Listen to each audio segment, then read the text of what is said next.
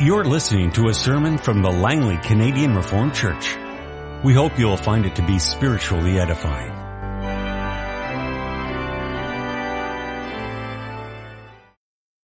Our first scripture reading is from the book of John. In fact, all of our scripture readings are from the book of John. Our first one is from John chapter 11, the verses 1 through 16. Now a man named Lazarus was sick. He was from Bethany, the village of Mary and her sister Martha. This Mary, whose brother Lazarus now lay sick, Lazarus now lay sick, was the same one who poured perfume on the Lord and wiped his feet with her hair. So the sisters sent word to Jesus, Lord, the one you love is sick. When he heard this, Jesus said, This sickness will not end in death.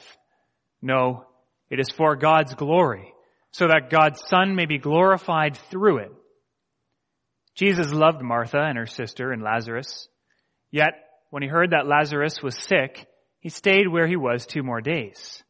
Then he said to his disciples, Let us go back to Judea. But Rabbi, they said, a short while ago the Jews tried to stone you, and yet you are going back there? Jesus answered, Are there not twelve hours of daylight?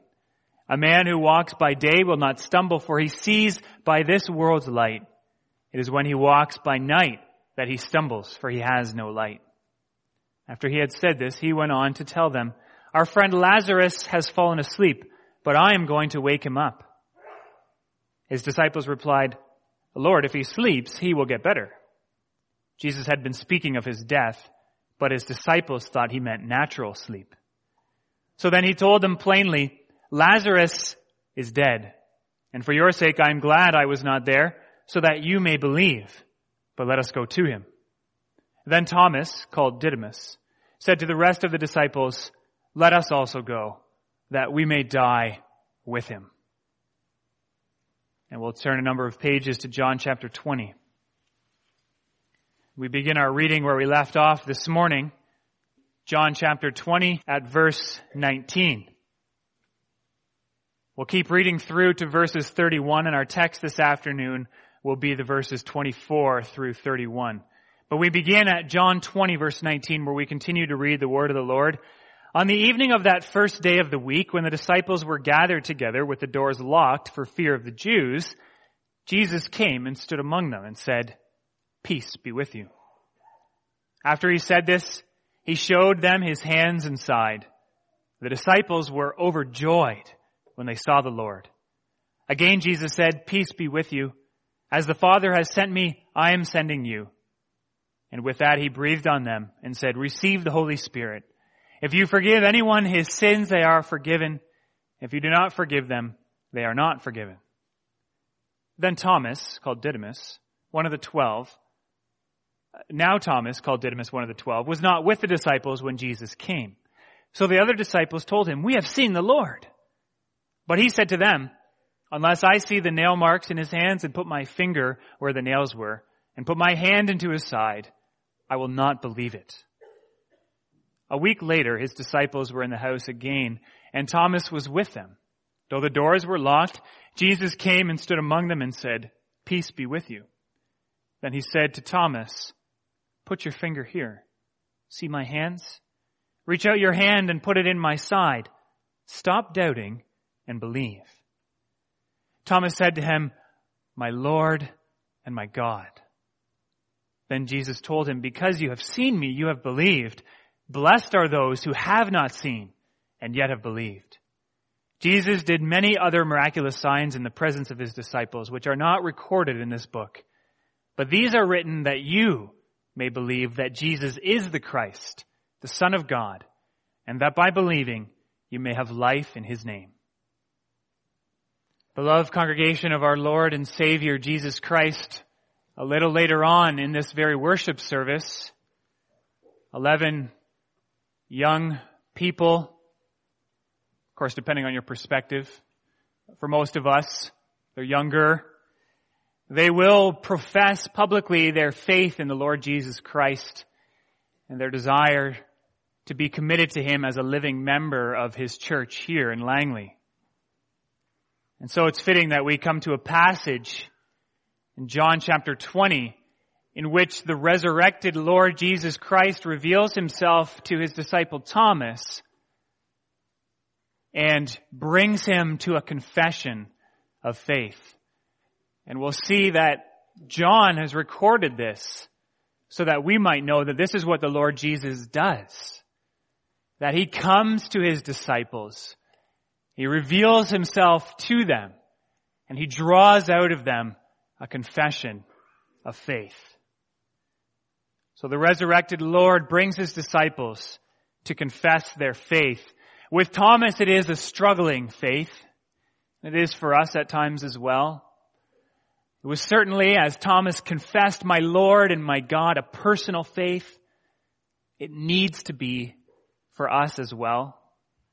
It was for Thomas a word-centered faith. In fact, even more so for us, it is. And it was for him a life-giving faith, even though Thomas would go on to die. Yet he would live eternally.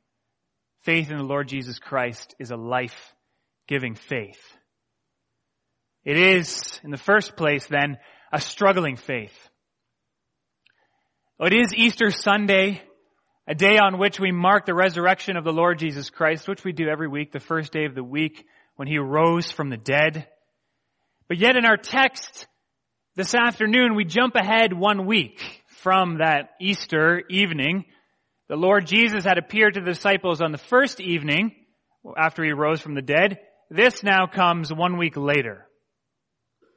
We're still in Jerusalem, but we're no longer in the garden where Jesus was buried near Golgotha, but rather we are inside the gates of Jerusalem in a house, probably again with the doors locked, just like it had been before where the disciples were gathered together. And among the disciples gathered there, you can imagine that there must have been a certain buzz, a certain joy, relief, excitement. In fact, John even speaks about the, the joy in verse 20 of chapter 20. The disciples were overjoyed when they saw the Lord and certainly they must have continued to be living in that joy as they gathered together again one week later. Jesus Christ, their Lord, had risen from the dead. What he had said would happen came true. They had seen him. They believed in him. And these were men who were devoted to Jesus Christ. They had quit everything that they had been doing in order to follow Him, to devote their lives to Him. They had ministered with Him. They had even received power from Him to go out and do the kinds of miracles that He Himself was doing, healing the sick, driving out demons, preaching the gospel and the coming of the kingdom. And yet for these disciples, these very men, everything had come to a crashing or a screeching halt for them in the Garden of Gethsemane. That night when he had been betrayed by one of their own and arrested by the chief priests and the elders, taken to the Sanhedrin to be tried. They had all fled. An embarrassing reality for them, no doubt. More than embarrassing. No one had stuck around to defend their teacher, to protect him, or even to encourage him with their presence. It might have been difficult. It must have been difficult. In that time after he had died, before he rose from the dead and before they knew that he had risen from the dead. But yet their night of weeping had been replaced by a morning of joy when they had learned that Jesus, their Lord, had risen from the dead for the woman, then for Peter and John, and that evening Jesus had appeared to all of them and they were overjoyed, relieved, excited. So many emotions, no doubt. All of them, that is, except for Thomas. Thomas had be, not been there among them that night. And now while the other disciples spoke with joy and relief, it seems that Thomas was unmoved from his dejection and disbelief. John doesn't give a lot of description about exactly what Thomas was going through, but he would not, we know that, he would not believe their words unless I see the marks in his hands, unless I put my finger in them, unless I touch his side. I will not believe. Doubting Thomas. Doubting Thomas has received quite a bad reputation as this account has been passed on through the ages. We need to consider what's going on here to see what's really happening with Thomas. I think we have no reason to look down upon him. He's been called Doubting Thomas. He's also been called Thomas the Skeptic. And on one level he is. He demands to see the proof. But Thomas is no mere skeptic. This isn't an academic exercise for Thomas. He's not the kind of guy who needs to sit back and, and will only believe things that are immediately apparent to him, that always withholds judgment on these sorts of things. No, this is, this is Thomas, the disciple of the Lord, who had been with him for three years. He isn't sitting in some sort of academic aloofness. He is sitting in dejection and despair. He deeply loved his Lord.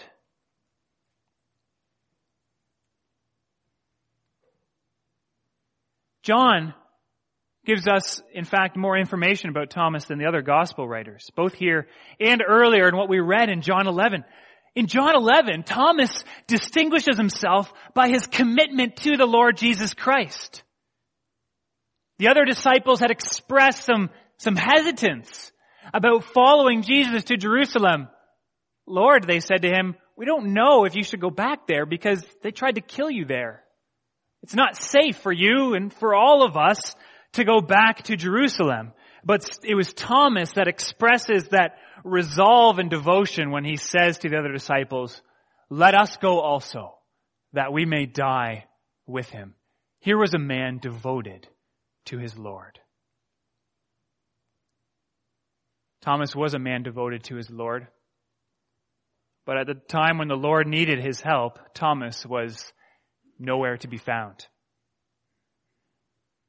Perhaps Thomas would not believe that Jesus had risen from the dead because he took the blame for his death upon himself. And he didn't want to let himself off the hook that easily. We don't know exactly what was going on with, with Thomas, but we do know this. He was struggling.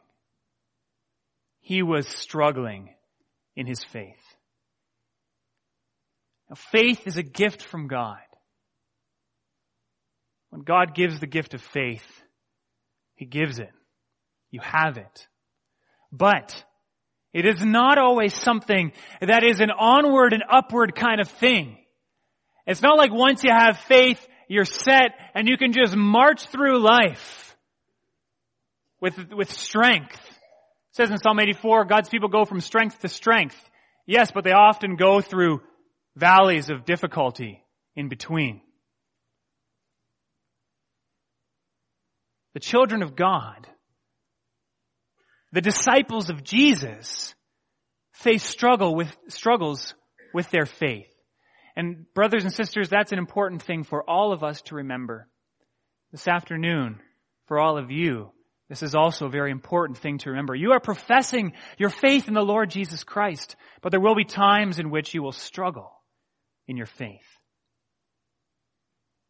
You'll face struggles in this life, difficulties, hardships. That can make it difficult for your faith. Also, your Christian life is not a, a walk in the park. You just, you don't just coast through it. It requires effort and work and discipline, all of which is empowered by the Holy Spirit, but which still involves us to be involved with this working out of our faith. At times it will seem like despite everything you're doing, there is little growth in your life. Perhaps it will seem at times as if you're going two steps backwards and only one forward. There will be peaks and valleys. At one time, we're so full of determination to serve the Lord faithfully, just like Thomas. At other times, we're overwhelmed and burdened and dejected, questioning, wondering, struggling in our faith. Sometimes perhaps we even feel no desire to serve in us at all. There are struggles in our life of faith. And how do we know this? Well, we know it from God's Word. It's all over the pages of scriptures. Just think about the disciples, how they struggled. Think of all the saints, how they struggled. Hebrews 11, a long list of men of faith, but how those men and women struggled. And it's written all over Thomas here. Think about what's going on with Thomas. The very best news that has ever been announced on the face of the earth at any time in history has just been announced to him. Your Lord Jesus Christ has risen from the dead. The gospel has been proclaimed to him by eyewitnesses who have themselves seen him. And what is Thomas's response? He despairs. He struggles in his faith. Struggles happen to the children of God. This is a very honest portrayal of Thomas. But why does the Holy Spirit include this? Why did he inspire John to write this about his fellow disciple? Certainly was not to cast Thomas down, to cast him aside, to make him look bad in any way. It's not to show how, what a bad guy Thomas is, not at all. It's to show us how great our Lord and Savior Jesus Christ is. We'll consider the personal faith that Thomas expresses. What's so surprising about the grace of our Lord Jesus Christ in our text is the way that he works with his struggling disciple. The way that he comes to him, the grace that he shows to him. He shows abounding grace. And here's the thing, he shows it to Thomas in just the way that Thomas needs it to be shown to him in an especially personal and effective and meaningful way for this struggling disciple of his. Thomas is struggling. And so the Lord Jesus Christ comes to him personally. And notice the way that he does it there in our text. He doesn't come to Thomas and say, see here, I'm here. Here, here's my hand. See? Are you satisfied now? Will you finally believe? Everyone else believed. Why wouldn't you? No, he doesn't deal with him like that. Neither does he come and wait for Thomas to search him out. But he comes to Thomas in grace. He reassures his disciples again with that word of peace, peace be with you. And then he comes and he speaks directly to Thomas. Thomas had demanded to see, to touch, and to lay his hands on. And so the Lord Jesus comes to him and asks him to see to touch and to lay his hands on. Lord Jesus reveals here that he knows what is going on in the lives of his disciples. They had been speaking about him. They had told Thomas, yes, they can, he can even see into their hearts. But he doesn't peer into their hearts in order to break them down and to leave them there but he looks into their hearts to administer his grace in such a way as to strengthen their faith and to build them up. He comes to Thomas and he says, Thomas, this is what you have asked to see. Here I am. I will come and I will speak directly to you. What abounding grace. What personal grace does the Lord Jesus Christ show to his disciples? How will Thomas respond? All Thomas can say in response is the confession, my Lord and my God. The Lord Jesus has personally revealed himself to Thomas and Thomas confesses his faith personally. He has come to him. And so the only apt response is, my Lord and my God. You see, Thomas didn't actually need the evidence. It says nothing about him sticking his finger in his hand or placing his hand on his side. Seems Thomas didn't touch a thing. But what happened was he was overwhelmed by the personal revelation of the Lord and Savior, the King of Kings, Jesus Christ. That's all he needed. The Lord Jesus to come to him and reveal himself.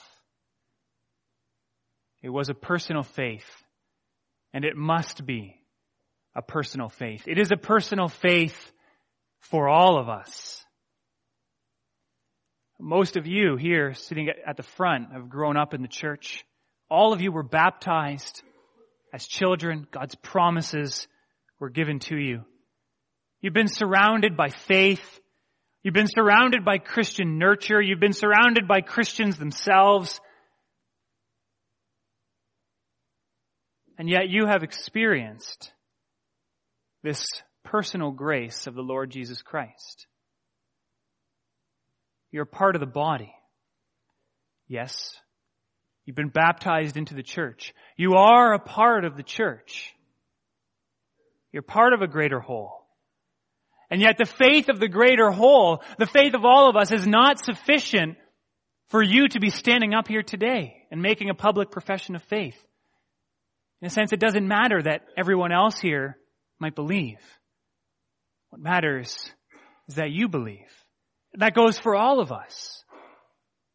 Yes, we are a body, but what matters is that we each individually believe in the Lord Jesus Christ. That we have, we respond to the grace that He has first shown to us. To you and you and you and you. To each one of us. You are a member of the body and each one of you is a member of it. The Lord Jesus Christ through His Word and Spirit has revealed Himself to you, convicted you of your sin, assured you of your salvation through His work, called you personally to serve Him your whole life. And so this afternoon is a response to the grace that He has already shown to you. And fittingly then it is a personal response. But it's done fittingly also in the midst of the whole congregation. Each one of you will say your I do. And at the very center of that I do is the confession that Thomas made. The personal confession, my Lord and my God. It's a personal faith. It's also, we'll go on to see, a word-centered faith. Now perhaps you're reading this account about Thomas you're hearing it being applied to the congregation in general and to the lives of these young people. You think, well, this is all great for Thomas. Who wouldn't be satisfied seeing the Lord Jesus Christ right in front of them? Having the opportunity, if they wanted to take it, to see his hands and touch the holes and feel his side. But what about all of us? What about the rest of us who are here after Jesus Christ has ascended into heaven? We haven't seen him in the body? If we demand to see him, will he show himself? Isn't Thomas privileged and we are all poorer than Thomas? This is all fine for him, but what does it mean for us? But actually what the Lord Jesus Christ reveals here is that Thomas was the one who was poor and that we are the ones who are richer to quote the Lord himself, because you have seen me, you have believed, blessed are those who have not seen and yet have believed.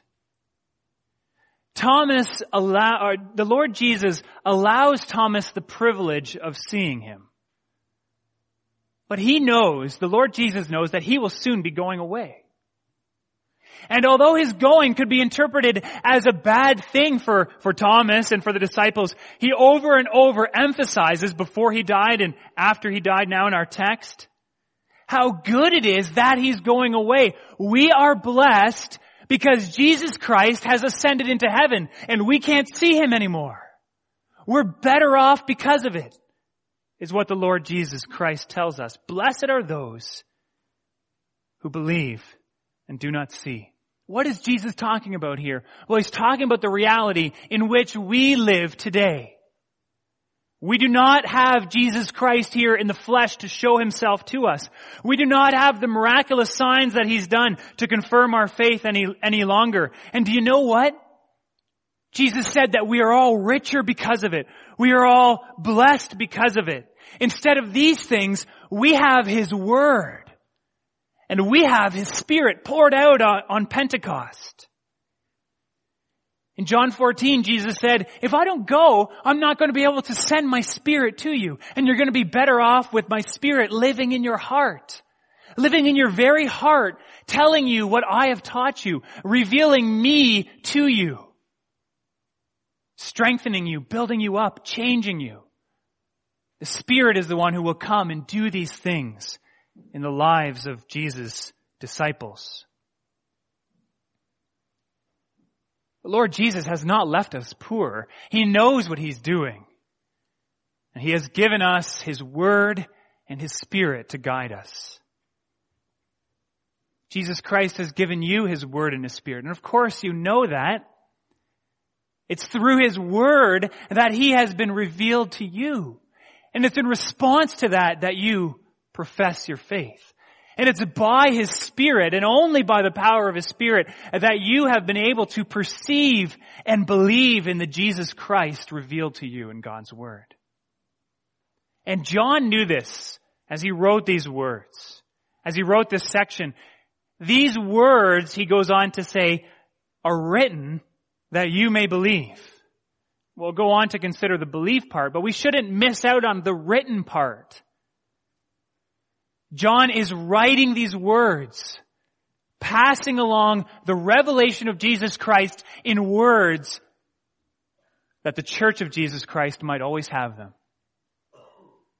That Jesus Christ can continue to build faith through His Word and His Spirit. John is recording the words and the life of Jesus so that the generations may continue to know that Jesus is the Christ to believe in Him and to have life in His name. And so through these words, Jesus Christ is revealing Himself to His disciples. This is where Jesus Christ reveals Himself in His Word to His disciples. When they're strong, when they're weak, when they're struggling, when they're triumphant, all of those the Father has given him, all who have been chosen for eternal life, Jesus reveals himself through his word. His word is what has brought you here. His word is what has nurtured you, has given birth to the faith within you, has given birth to you as Christians. His word will lead you on. Let his word never be far from your life. This morning, sitting in the pew as Pastor Vischer was mentioning the reading. He mentioned the reading and there was this, this beautiful sound. I don't know if you've ever noticed the beautiful sound that happens. We're going to read this and all of a sudden you hear this, this noise. It's a beautiful sound. Can you imagine if we didn't hear that sound? We're going to read God's word. Okay. We'll just listen then. No. This is God's word. It's important to us. We need to read it and not only on Sunday morning, but also on Sunday afternoon. But not only on Sunday, but every day of the week, let that be a beautiful sound that is always heard in your life. The sound of the rustling of pages in your Bible as Jesus Christ continues to reveal himself and enlighten your hearts and your minds and build your faith in Him. It's a word-centered faith. It's also a life-giving faith. Life. This is what we come to by faith in the Lord Jesus Christ. Life. today, tomorrow, forever. This is what you gain through faith in Jesus Christ. Eternal life, where you ever grow in knowledge of God. And to mention that, to say that you come to eternal life, we have to know where we came from, which is death. We cross over from death into life. We don't come to, from, to profession of faith like we move from the, the infant nursery to the toddler nursery or something like that. You get to a certain age and then you go there. You're no longer fit in the other one. You gotta go there. No. This is not something natural, a natural progression. The, the response of faith is a supernatural progression. It's, it's a gift of the Holy Spirit. It can only be done by the Spirit and it is a miracle for anyone to be able to confess that Jesus is the Christ. It's entirely by the work of the Holy Spirit and accomplished by the work of Jesus Christ You've crossed over from death to life. Jesus Christ has lived an obedient life that you could not. Jesus Christ has suffered the penalty of sin so that you would not have to. Jesus Christ died on the cross, cursed by God, because you could not do that yourself. Through his work on the cross, Jesus Christ has freed us from sin and darkness and won for us eternal, immortal, imperishable life. And that life begins already now for all of his disciples, for all of his children. That life has already begun in you. What characterizes that life? Well, it's a, it's a freedom from sin and guilt because that's been paid for by the work of Jesus Christ. Free from the guilt of sin, empowered by the Holy Spirit to fight against sin all the days of your life. It's a life where you give testimony to Jesus Christ. That's a recurring theme of the, the Gospel of John. As Jesus reveals himself to his disciples, his disciples give testimony to him, to the world, to each other, to everyone they meet. You bear testimony to Jesus in this life. You bear fruits of thankfulness as Jesus works in you by his Holy Spirit. And you become firmly embedded in the life of the body of Christ. You're always a part of his body working in the church, encouraging, serving, leading, helping, giving, and more, all for the benefit and the blessing of others. This is all gained by faith. Faith unites you to Jesus Christ. Jesus Christ is the Lord and giver of life. When you're united to Jesus Christ, you have begun to live the eternal life, the life that is truly life. You don't do this by your own strength. You won't continue on by your own strength. It was begun by God's power. It's all worked by God's power. It will end by God's power so that, why? God may receive all the glory. Jesus Christ comes to us reveals himself in order to draw out of us the confession that he is truly our Lord and our God. And that is the confession that he will hold us in through his word and spirit. That is what the confession that we will forever, for all eternity, be able to express in ever new and meaningful ways as we grow in the knowledge of the one who once revealed himself and continues to reveal himself and always will continue to reveal himself as we grow in the knowledge of his glory, of his grace, and of his love. Amen. This has been a sermon from the Langley Canadian Reformed Church. For more information, please visit us on the web at www.langleycanrc.org.